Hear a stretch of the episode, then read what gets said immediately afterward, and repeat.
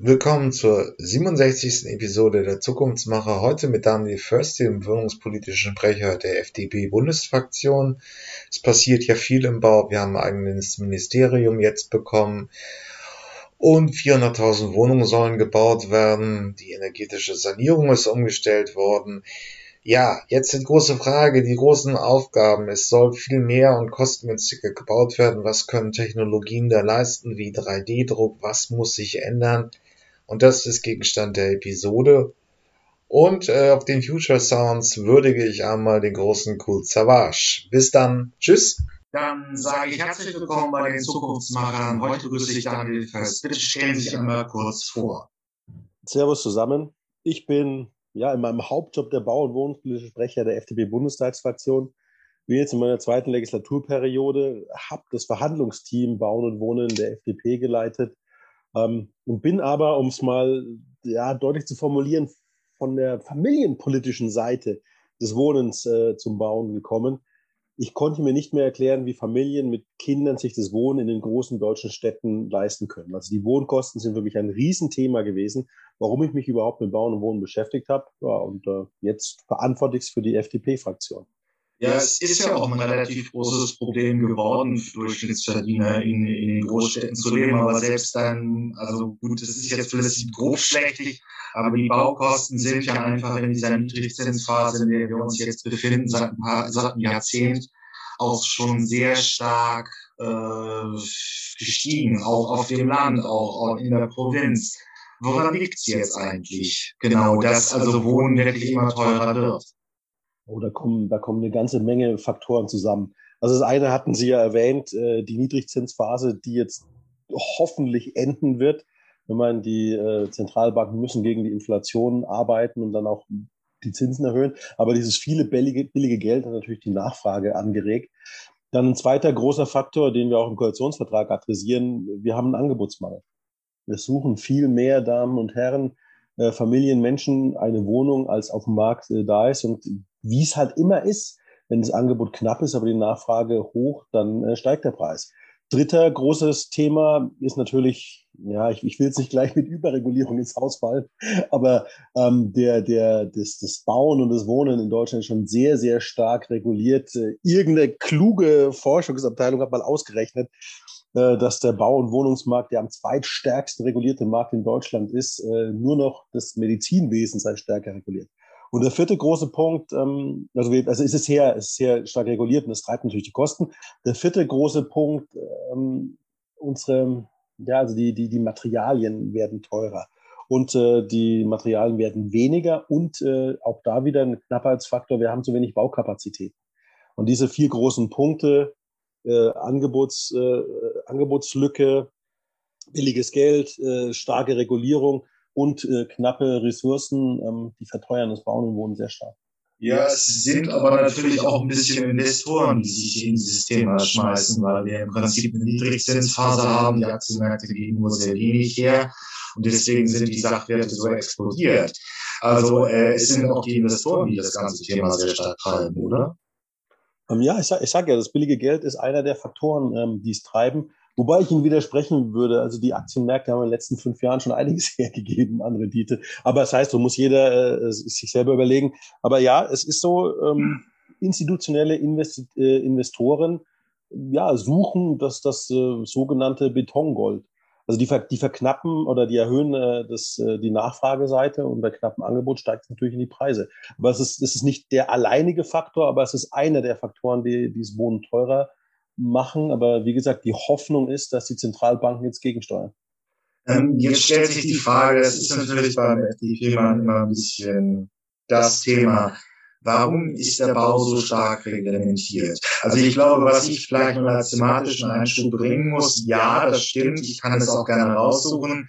Äh, das Baurecht ist sehr viel größer geworden in den ganzen äh, Aspekten seit der, seit der Geschichte der Bundesregierung. Wir kamen noch mit kleinen Heftchen in den 60er Jahren klar. Heute sind es riesige Akten da, da die äh, beachtet werden müssen.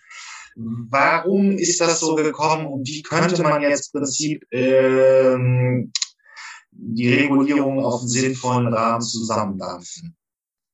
so die, die kleinen, die kleinen Heftchen von früher. Das, das wäre mal, das wäre mal ein Ziel. Ich glaube, das kann man für alle Bereiche äh, in Deutschland sagen. Wir neigen einfach zu einem sehr bürokratischen Staatsreglement. Ähm, ja, was, was kann man machen? Also wir haben um die 20.000 Normen, Gesetze, Verordnungen und Vorgaben. Und äh, da muss man mal ansetzen, und zwar auch wieder an allen gleichzeitig. Also zum einen, das Normungswesen hat das Bauen verteuert. Es gibt zwar viel äh, eher so empfohlener Stand der Technik, der nicht zwingender Stand der Technik oder nicht Vorschrift ist, aber der dann über Richterrecht, Gutachterwesen, Streitereien, Versicherung doch dann zum, zum verbauten äh, ähm, Stand der Technik wird.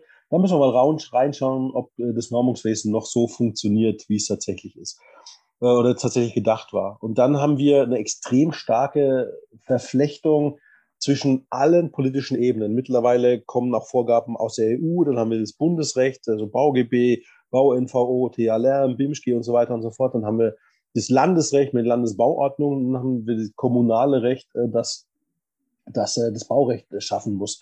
Und äh, es, wäre, es wäre sinnvoll, wenn man da mal etwas entflechten könnte. Das ist allerdings ein politisch sehr, sehr dickes Brett, das man bohren will.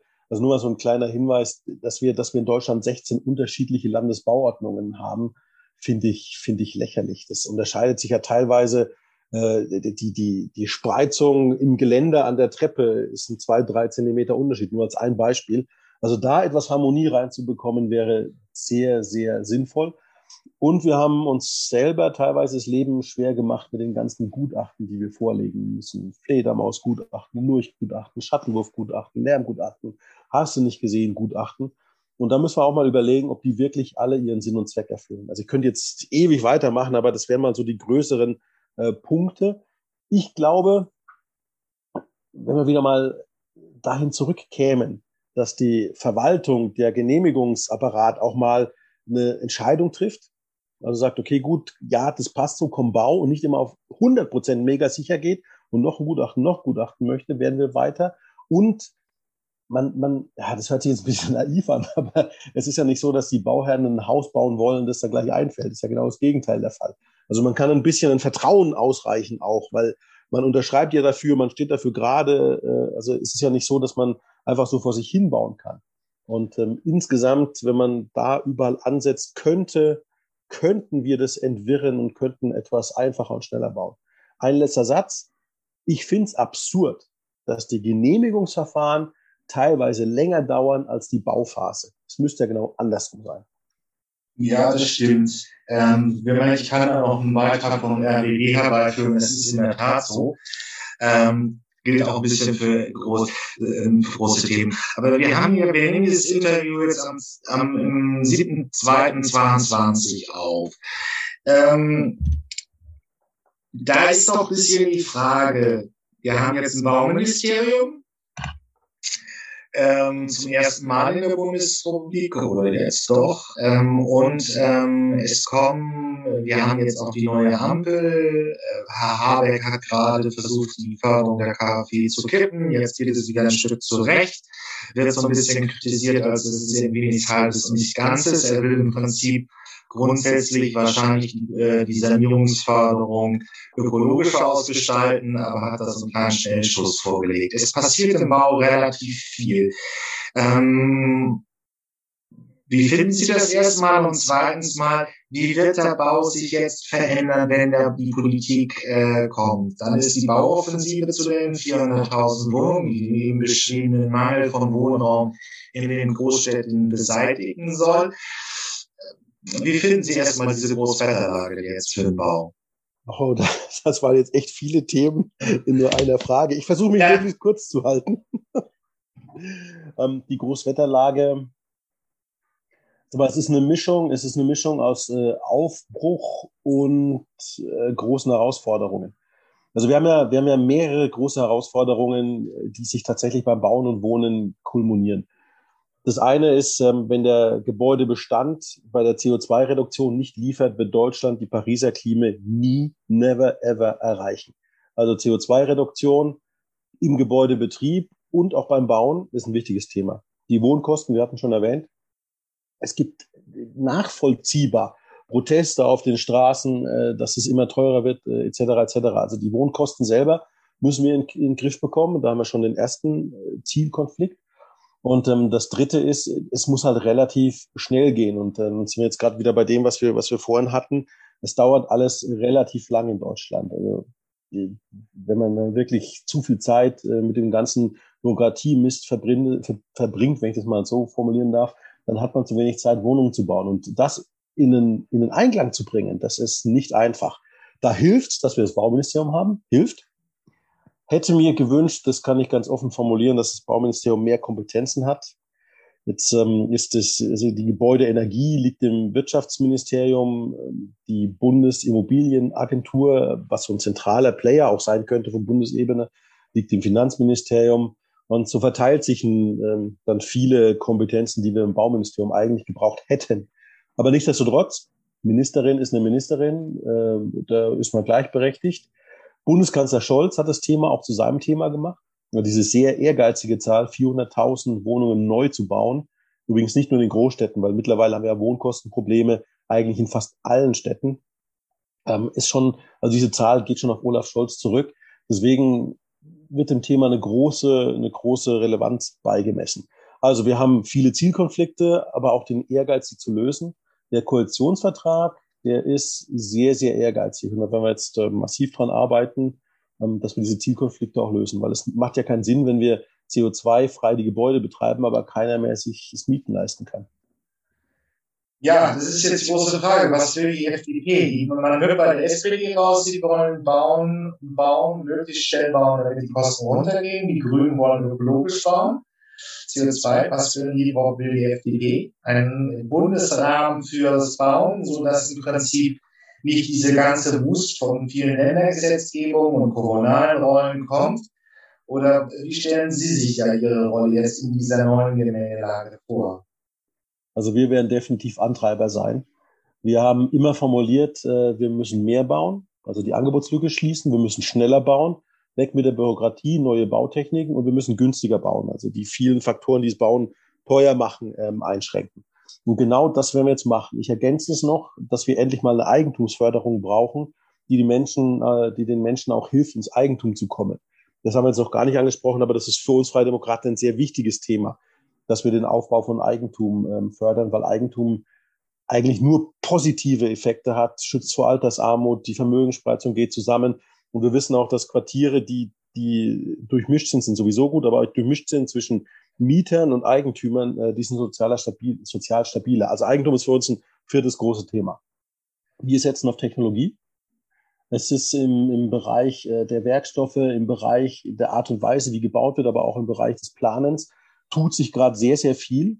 Es gibt mega spannende Leuchtturmprojekte, also wirklich vom, vom tatsächlich Bauen mit, mit äh, Lehm und Erde, ähm, wie damals, kann man mittlerweile verarbeiten wie Betonplatten, äh, über, über das Building Information Modeling, also den digitalen Zwilling, die Modulbauweise, Holz, äh, aber auch, aber auch neue Dämmplatten, ähm, die, die nur noch äh, wenige Zentimeter dick sind. Also es gibt sehr, sehr viel Neues.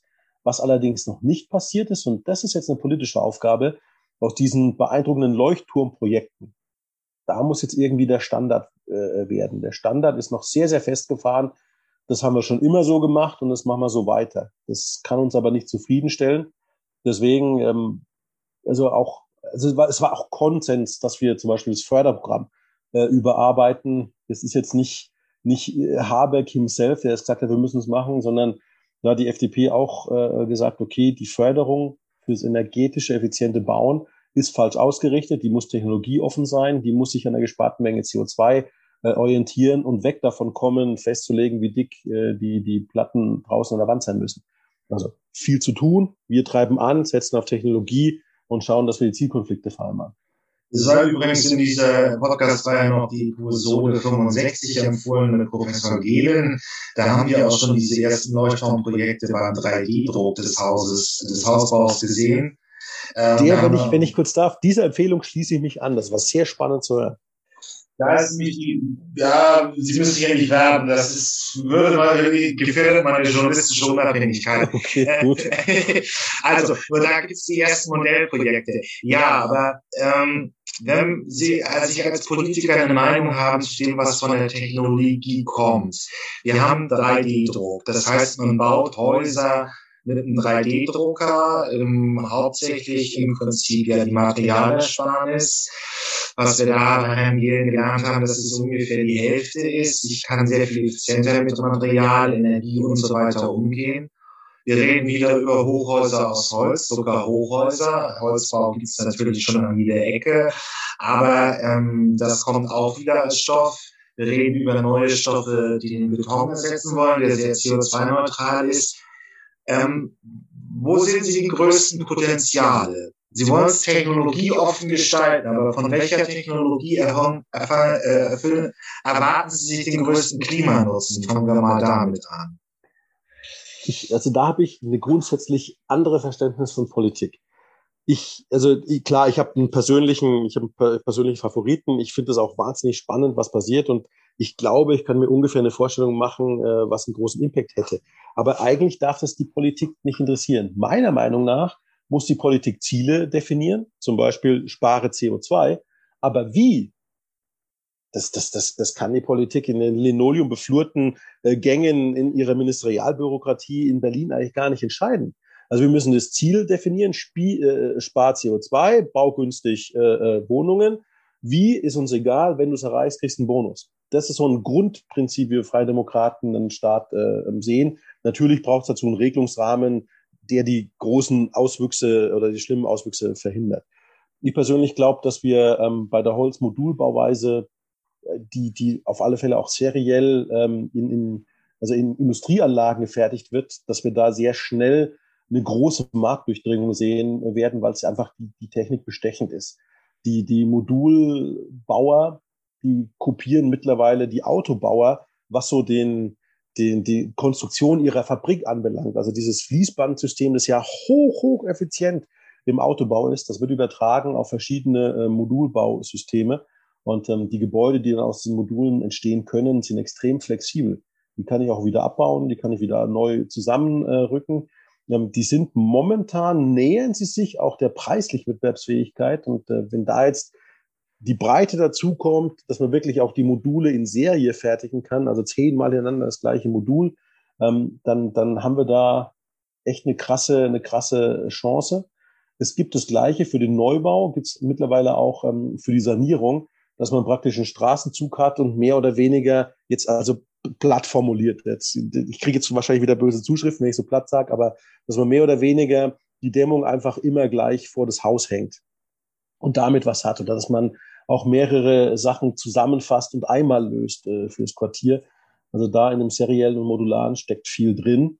3D-Druck finde ich wahnsinnig spannend, äh, hat aber meiner Wahrnehmung nach noch nicht so in das Bewusstsein der Planerinnen und Planer, der, der ähm, Projektentwickler äh, geschafft, wie das Modulare. Und wie gesagt, mein erstes Ziel ist, aus dem Leuchtturm die, Bre die Breite zu erreichen, damit wir das, was wir da sensationell in einem hervorragenden Vorzeigeprojekt geschafft haben, äh, ermöglichen für alle. Aber die Technologieoffenheit und Technologieneutralität ist für uns Freie Demokraten ein Grundprinzip der Politik.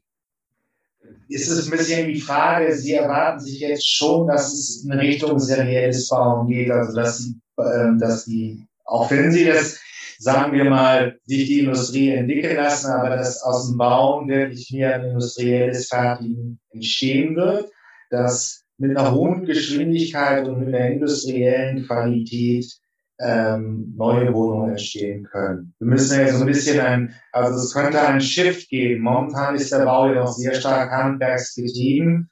Wir werden jetzt von, ähm, vom Staat in der Bauoffensive 400.000 Wohnungen versprochen. Die Bauindustrie kann ich auch beifügen hat natürlich erstmal gesagt, ja, das ist aber sehr schwierig, wir haben natürlich die Leute, wir haben den Mangel dafür. Es ist halt eine Industrie, die sehr stark vom Handwerk lebt und diese kleinen Impuls, vergleichsweise kleinen Impuls eigentlich kaum bewältigen kann.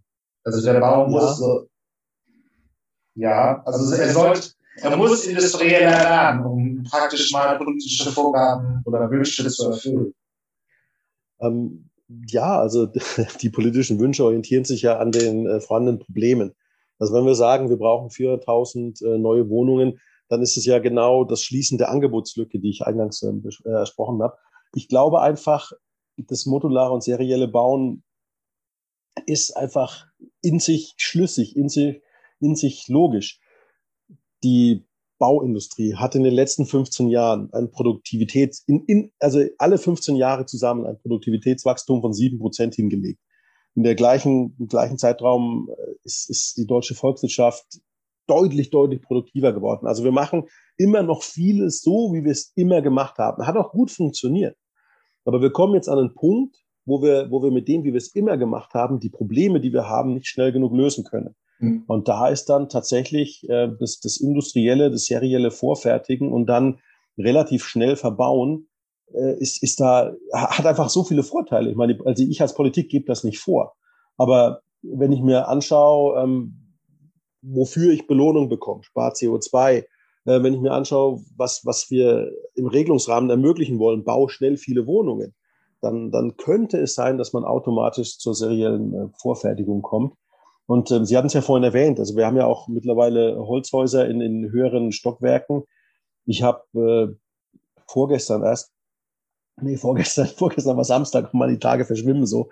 Ich habe äh, am äh, Donnerstag erst in Erding Timberhouses besucht. Die machen äh, Modulholzhäuser, acht Stockwerke. Und das ist schon, also das ist schon, damit decken sie den allergrößten Teil des Marktes äh, ab und äh, bauen jetzt auch neue Fertigungslinien äh, auf, also stellen sich auf eine große Nachfrage ein. Und da sehe ich so langsam, dass dieses, dieses schnelle äh, ähm, CO2-arme Produzieren, dass das auch schon Realität wird. Okay, es ist, ist ja auch eine gewisse Fehlentwicklung. Ne? Also der Bau hat immer von sehr niedrigen Löhnen gelebt, weil man praktisch Arbeiter aus Osteuropa äh, zuholte, die heute auch den Bau immer noch stark vertreten sind ähm, verdienen wenig und jetzt, ähm, aber produktiv ist die ganze Branche auch nicht. Das sollte sich dann eben auch ändern, oder? Muss sich auch ändern. Auf die Gefahr hin, dass ich Ihnen jetzt so halb widerspreche. Eine der ersten Branchen, die in Deutschland den Mindestlohn eingeführt haben, war tatsächlich die Baubranche. Also das, äh, also das, den, den, den, oder damals hieß es Lohnuntergrenze. Im Bauen gab es schon ähm, sehr viel länger, als es den Mindestlohn äh, gibt in Deutschland. Und man kann da mittlerweile auch echt äh, gutes, gutes Geld verdienen. Ich meine, wir werden jetzt als Ampel den Mindestlohn auf 12 Euro erhöhen. Wenn ich es richtig im Kopf habe, ist der am Bau jetzt schon als Lohnuntergrenze bei 16 Euro. Aber ich bin, ich bin bei Ihnen, ich weiß, was Sie meinen. Entschuldigung. Wir, wir, wir, wir haben zu wenig Arbeitskräfte und wir tatsächlich äh, importieren die aus anderen europäischen Ländern. Das mag am Anfang preisgetrieben sein, aber mittlerweile ist es kapazitätsgetrieben. Wir haben zu wenig Nachwuchs äh, im, im Bereich der dualen Ausbildung. Uns fehlen Fachkräfte. Und äh, deswegen ist natürlich die Fachkräftezuwanderung eine der ähm, Bausteine, um das Fachkräftethema aufzuarbeiten. Aber es ist nicht der einzige. Aber ich weiß, was Sie meinen. Ja, sehr, so ich will es nur mal kurz so ähm, auch artikulieren, was ich meine. Ähm, es ist die Frage, dass halt ähm, durch die neoliberale Wende Mitte der 90er praktisch äh, Arbeitskräfte günstiger wurden. Dadurch ist da kein Produktivitätsdruck da ist und der Bau ist halt einfach so ein bisschen im Handwerk stecken geblieben. Heute versucht äh, die Politik, aber immer auf gesellschaftlichen Druck hinaus, eben, dass der Bau industrieller und schneller bauen kann. Und da sind auch die alten Strukturen, dass günstige Arbeitskräfte eben aus Europa dominieren. Das ist so ein bisschen mein Anwurf, oder? Ähm, jein. Also das eine der größeren Probleme, ich meine, Mitte der 90er, das ist ja jetzt fast 40 Jahre her oder fast 35 Jahre her, ähm, eine der größeren Probleme war, dass man irgendwann um die Jahrtausendwende so das Gefühl hatte, wir sind fertig gebaut. Da gab es dann so die Studien, ähm, die Bevölkerung in Deutschland wird abnehmen, ähm, wir müssen nicht mehr viel bauen und es wurde auch wenig gebaut und dann hat man Kapazitäten abge, äh, abgebaut. Also so von, von Pi mal Daumen 2000 bis 2010, jetzt mal alles der Einfachheit halber gerundet, hat die Baubranche so viel Arbeitskräfte freigesetzt, wie heute noch in der gesamten Automobilbranche arbeiten. Also man hat einfach, weil nicht mehr gebaut wurde, weil auch Förderungen weggefallen sind, weil der Meinung war, ähm, wir haben genug von allem, hat man die Kapazitäten geschliffen. Und das, äh, ja, das, das rächt sich jetzt, weil ja die Planungszyklen und die Investitionszyklen sehr lang sind. Äh, die andere Seite sind natürlich die Bauherren. Ähm, Wohneigentum ist die Frage, passt das eigentlich auch noch, also es ist ja auch immer so ein ständiger Thema, Sie hatten es ja auch angesprochen, man will eigentlich fördern, dass Menschen Eigentum aufbauen. Passt das noch zum flexiblen Berufsleben? Sollte das nicht irgendwie gleichgestellter werden? Ich finde das Mantra, gerade auch, wenn ich jüngere Hörer, Hörer denke, die einfach zehn, sechs Mal, zehn, zwölf Mal in ihrem Berufsleben den Job wechseln, ist es dann wirklich noch sinnvoll, dass man wirklich irgendwo sein eigenes Haus hat und dann praktisch ziemlich eingeschränkt ist? Also das wäre jetzt der andere Punkt. Ja, wobei ihr Haus oder ihre Wohnung wird ja nicht schlecht. Also nur weil sie nicht drin wohnen, ist es ja immer noch ihr Eigentum und man kann es ja äh, vermieten. Ich, also, ich, ich bin da leidenschaftslos. Ich bin äh, freier Demokrat. Jeder nach seinem äh, Gusto. Wenn jemand äh, merkt, okay, Eigentum wäre für mich ein Thema, ich will es zur Altersabsicherung, ähm, aber er schafft es nicht, dann hat er irgendwie das Recht, dass der Staat ihn unterstützt, genauso wie derjenige das Recht hat, dass der Staat ihn unterstützt, den die Mietkosten ähm, auffressen. Also da, da soll bitte jeder nach seiner Fasson das, das für sich Beste finden. Ich persönlich finde zum Beispiel, also da gibt's gute Beispiele in Europa, ich, ich finde die Iren wahnsinnig cool. Da wächst das Eigentum praktisch mit dem Lebensabschnitt. Das soll heißen, ähm, sie fangen Studieren an, äh, ihre Eltern versorgen sie mit einer kleinen Eigentumswohnung, dann finden sie ihre Frau, dann wird die Eigentumswohnung verkauft, dann äh, haben sie etwas größere, dann kriegen sie Nachwuchs, dann wird es wieder verkauft, dann äh, kaufen sie wieder was Größeres. Also hat Eigentum eine ganz andere Rolle als bei uns. Natürlich weiß ich, dass wir das nicht eins zu eins kopieren können. Aber wenn man zum Beispiel einen Freibetrag bei der Grunderwerbsteuer ähm, ausreicht, der, der sich wieder füllt, wenn sie ihr Eigentum ähm, der sich wieder, der wieder frei wird, wenn sie ein Eigentum verkaufen, sich neues Eigentum zulegen, dann könnte man da in diesen Immobilienmarkt etwas mehr Mobilität reinbringen. Aber wie gesagt, das muss jeder für sich selber entscheiden. Bin weit davon entfernt, äh, jemandem vorzuschlagen, wie er es äh, machen soll. Gut, das ist jetzt bei Liberalen immer so ein bisschen das Thema, also die Politiker sind. Wie wäre es, ähm, also würden Sie tendenziell eher sagen, dass Sie den ganzen Markt Immobilien mobiler machen wollen? Das heißt auch bei Wohnriester überlegen, ob das auch fremdgenutzt werden kann. All diese Aspekte, die so ein bisschen auf dieses klassische Eigentumsmodell, ich lebe irgendwo 30 Jahre und äh, äh, zahle mein Häuschen ab. Wollen Sie das öffnen praktisch für eine gewisse stärkere Mobilität und wenn ja, wie? Also ich würde es absolut, äh, absolut gerne öffnen, weil Sie haben ja vollkommen recht. Wir Menschen sind flexibler geworden. Irgendwie, es muss alles flexibler werden, auch die Nutzung des Gebäudes. Ich meine, flexible Systeme sind resilienter und das muss man auch in den Regelungsrahmen übertragen. Ähm, ja, also zwei, zwei Punkte. Man kann das über den Grunderwerbsteuerfreibetrag machen, also wenn ich eine Wohnung kaufe oder ein Haus ja. kaufe, dass der sich wieder auffüllt. Also dieses praktisch dieses Mitwachsen, jetzt wird es ein bisschen kompliziert vielleicht, dieses Mitwachsen des Wohnraumes im Eigentum.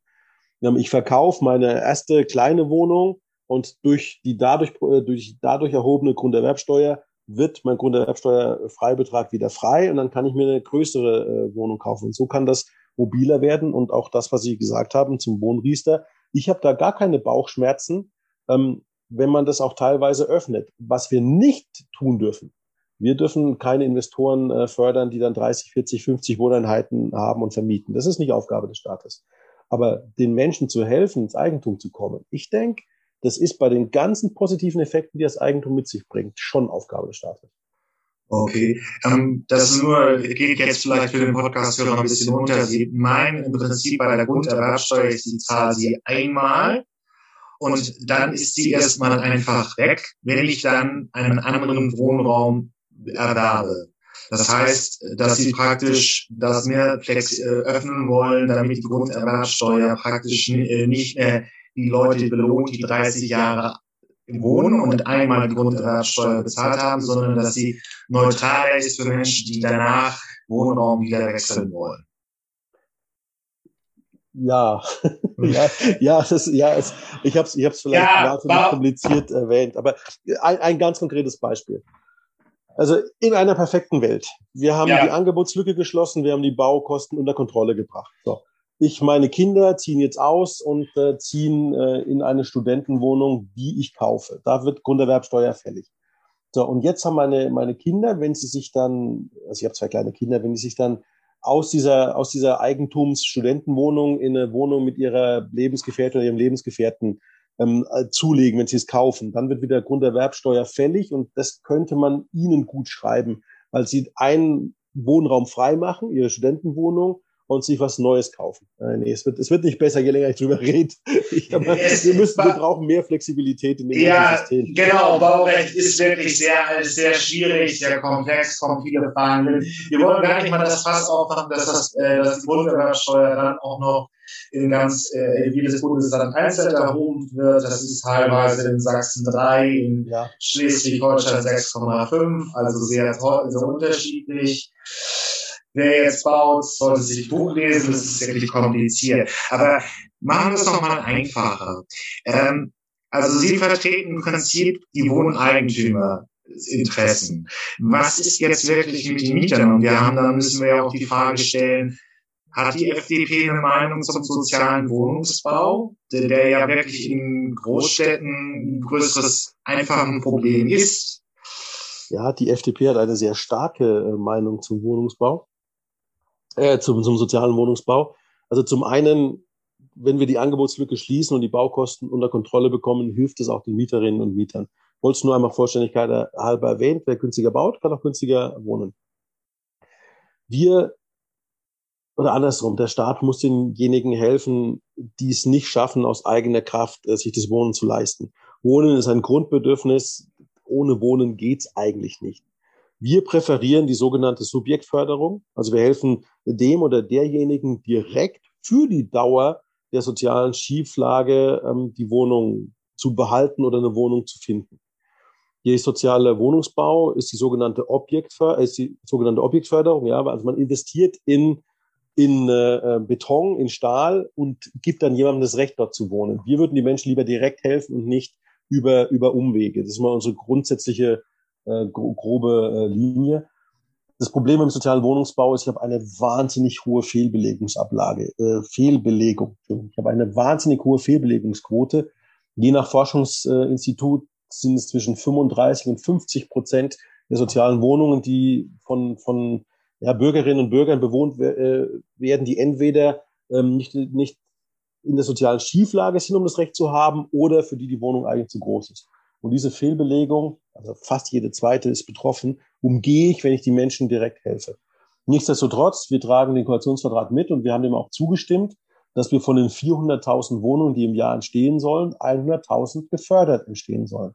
Und wir werden dieses Jahr noch ähm, auf Bundesebene die Mittel, die in den sozialen Wohnungsbau fließen, von Bundesebene, das ist noch nicht mal Zuständigkeit des Bundes, sondern der Länder, aber wir werden die Mittel trotzdem je nach Verhandlungen verdoppeln oder verdreifachen. Derzeit fließt Pi mal Daumen äh, vom Bundeshaushalt eine Milliarde in den sozialen Wohnungsbau im Jahr. Das werden dann sicherlich ähm, zwei oder vielleicht sogar drei Milliarden im Jahr werden, die die Länder für den sozialen Wohnungsbau bekommen, obwohl die Länder eigentlich dafür zuständig sind. Das ist ja auch wieder eine Frage. Wir hatten noch, glaube, das müsste ich auch noch mal als Quelle anfügen. Aber, ähm, und mit Beginn der Merkel-Regierung sind im Prinzip die sozialen Wohnungen abgebaut worden. Jetzt muss der Bund wieder dagegen steuern. Das ist ein ganz normaler Mechanismus, oder? Das ist auch die, Versorgung, die Versäumnisse der Nullerjahre, die da jetzt äh, in, sich in der Baustatistik, in den Bauzahlen sich äußern. Also ich will, ich will das wirklich keinem vorwerfen. Da gab es scheinbar Anfang dieses Jahrtausends oder dieses Jahrhunderts schon das Gefühl, es hat sich jetzt alles erledigt, wir haben gebaut, was sie gebaut haben. Ich meine, die, die, also die Länder, die ihre Wohnungen verkauft haben, die haben ihre Wohnung auch deshalb verkauft, weil sie Leerstand hatten, weil die Mieten gesunken sind, ähm, weil sich es nicht mehr gerechnet hat. Also es war, also das ist schwer, ist schwer nachzuvollziehen heute, mhm. aber scheinbar war das wirklich äh, eine, eine, Phase, wo man gedacht hat, cool, das, Pro das Problem haben wir nicht mehr, wir müssen nichts mehr machen. Und das hat sich als wahnsinnig falsch herausgestellt, dieses Gefühl, diese Entscheidung, dieser Beschluss. Deswegen, ja, es wurde zu wenig äh, investiert in, in den sozialen Wohnungsbau. Jetzt wird wieder deutlich mehr investiert. Aber jetzt sind wir wieder beim Anfangsproblem. Solange wie das dann alles dauert, bis ich die Planung fertig habe, bis ich die Genehmigung habe, äh, bis ich dann tatsächlich gebaut habe, vergehen halt Jahre.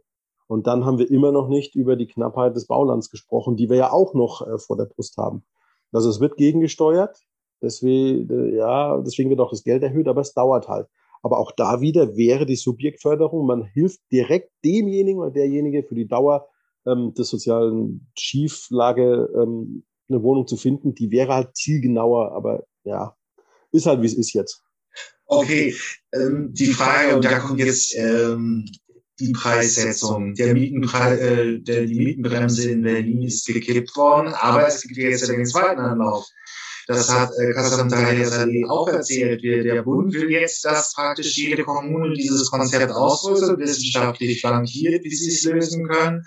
Und dann sollen regional Abständen von 100.000 Einwohnern Mietenpreise kommen. Können wir das das Problem lösen oder wird, wird es, hat es für die FDP in den schalen Beigeschmack von jetzt kommt da bundesstaatlich eine Preisgrenze? Also ich will jetzt meinem Kollegen Kassan Tahir Saleh nicht widersprechen. Aber das wird definitiv nicht kommen. Wir haben einen Koalitionsvertrag mit 177 Seiten und haben bewusst, haben bewusst eine Länderöffnungsklausel für Mietendeckel äh, nicht reingeschrieben, weil der Mietendeckel mehr Schaden anrichtet, als er löst.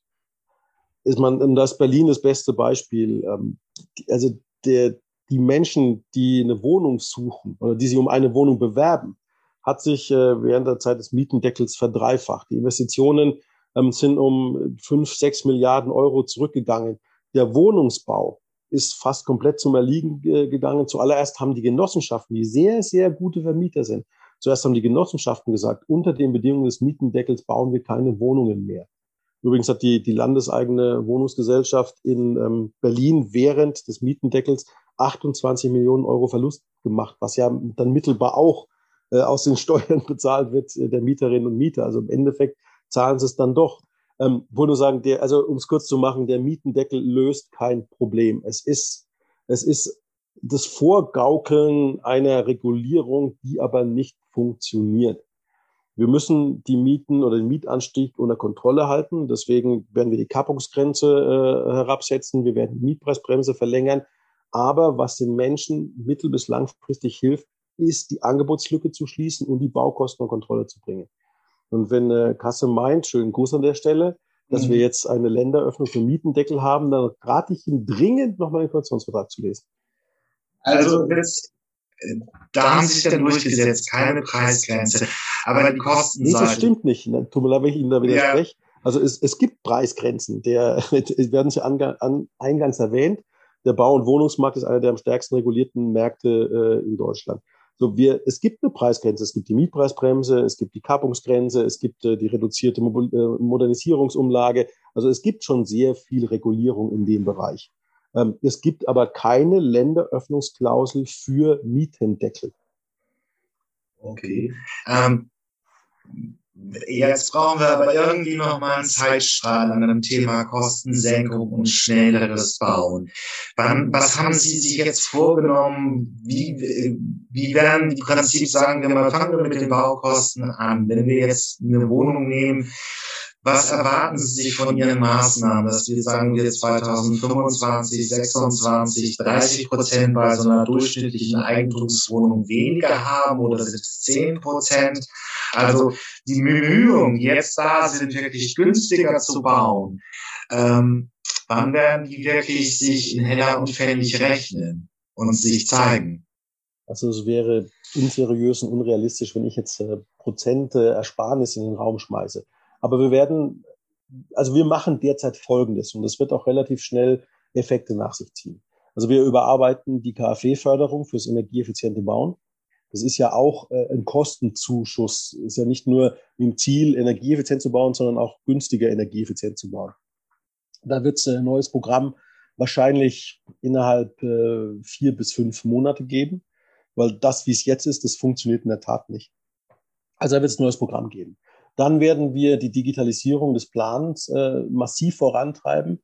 Das äh, sogenannte Building Information Modeling muss sehr viel breiter Raum fassen. Da werden wir den ersten Aufschlag auch noch äh, in diesem Halbjahr machen, wo man sagt, okay, wir, wir stärken das BIM-Kompetenzzentrum, wir machen BIM beim staatlichen Hochbau zur Pflicht und so weiter und so fort, damit das schnell kommt. Das schafft Geschwindigkeit und Geschwindigkeit spart äh, Geld. Wir ähm, werden auch ganz massiv, oder was ist ganz massiv, wir sind bereits dran, das Baugesetzbuch zu überarbeiten, das schneller und günstiger Bauland ähm, entstehen kann. Und das muss ich an der Stelle mal sagen. Bauland bedeutet nicht immer nur der Acker, der jetzt betoniert wird. Bauland muss endlich begriffen werden als Baupotenzial. Wo kann ich aufstocken? Wo kann ich ein Gebäude umbauen? Wo kann ich ein Gebäude umwidmen? Wo kann ich nachverdichten? Wo muss ich Bauland schaffen? Also sich nicht nur die Brache anschauen, nicht nur den Acker anschauen, sondern tatsächlich das Potenzial. Und äh, damit das schnell gehoben werden kann, werden wir auch in, ja, also wenn es klappt, dieses Halbjahr, aber zumindestens im Quartal drei ähm, im Baugesetzbuch voranschreiten. Und äh, ein weiterer Punkt, wir haben uns darauf verständigt in den Koalitionsverhandlungen, dass wir einen sogenannten, ja, also bei uns hieß es Baukosten-TÜV, aber wir haben es jetzt Baukosten-Check genannt. Jede Norm, jede Verordnung und jedes Gesetz wird abgeklopft, also in, in dem Kontext Bauen und Wohnen wird abgeklopft, was es für eine preissteigernde Wirkung hat. Und dann muss man sich fragen, wenn man das vor sich liegen hat, ist das wirklich so nötig oder ist, sind die Kosten zu hoch, als dass man dieses Gesetz oder diese Ordnung oder diese Norm braucht? Und das wird, glaube ich, schon relativ schnell Wirkung zeigen. Ähm, dazu kommt, äh, wie vorhin schon erwähnt, das modulare und serielle Bauen. Das, das unterstützen wir mittelbar, indem wir CO2 in Preis geben und durch die Digitalisierung der Baugenehmigung. Das ist also dann noch relativ viel Arbeit, äh, viel Arbeit im politischen ja. Rahmen. Oh ja, oh ja. Wie, wie, wie, wie wird denn, Sie sind zwar nicht Minister, aber wie sollte das Bauministerium weiter vorgehen? Also ich denke, das Bauministerium sollte zuerst das machen, was Geschwindigkeit bringt, was die Kosten senkt und was jetzt in den kommenden vier Jahren am Ende den höchsten Impact hat. Da gehört zum Beispiel dazu, ähm, wir erhöhen die Abschreibung von zwei auf drei Prozent im, im Wohnungsbau. Das äh, ist gesetzlich relativ simpel zu machen. Das gibt Planungssicherheit.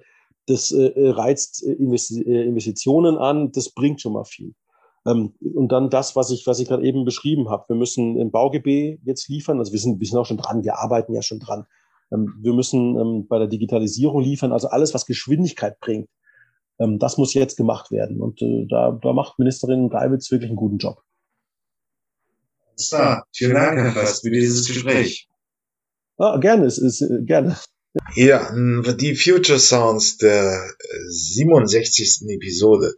Einer meiner Lieblingsrapper in Deutschland, obwohl ich kein wirklicher Hip-Hop-Fan bin, ist Cool Savage. Ich habe gerade seine Biografie gelesen.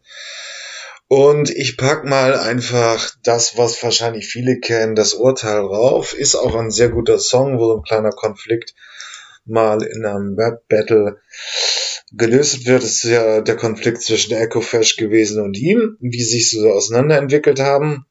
Aber was ich schön finde, und gerade ich podcaste ja über die Zukunftsmobilität, äh, ähm, sein Lied AMG auch ist auch relativ jung, 2020. Äh, er übersetzt es an mich glauben, baute halt so seine Story. Hört es euch an, ist ein guter Song, wie auch ähm, wie auch die ganzen Platten relativ gut sind. Aber AMG ist an mich glauben ähm, wo er so eben diese Motivation, die für ihn Luxusautos äh, darstellen, ähm, darstellt, ähm, eben bespricht. Ähm, AMG ist ja, glaube ich, nicht vielen bekannt, aber der Inhouse-Tuner von Mercedes, also im Prinzip auch eine technisch sehr überzeugende Firma. Also die großen Hersteller machen selten Tuner wirklich zu Inhouse-Tunern, die auch wirklich unter dem Stern verkaufen können. Also AMG werden ja auch im Händlernetz von Mercedes gepflegt und gewartet. Deswegen, die haben schon ein bisschen was drauf da unten. Aber lustig finde ich auch, wie der Name sich zusammensetzt. Und es sind im Prinzip nur die Gründer. Ähm, na, wie heißt der denn schnell?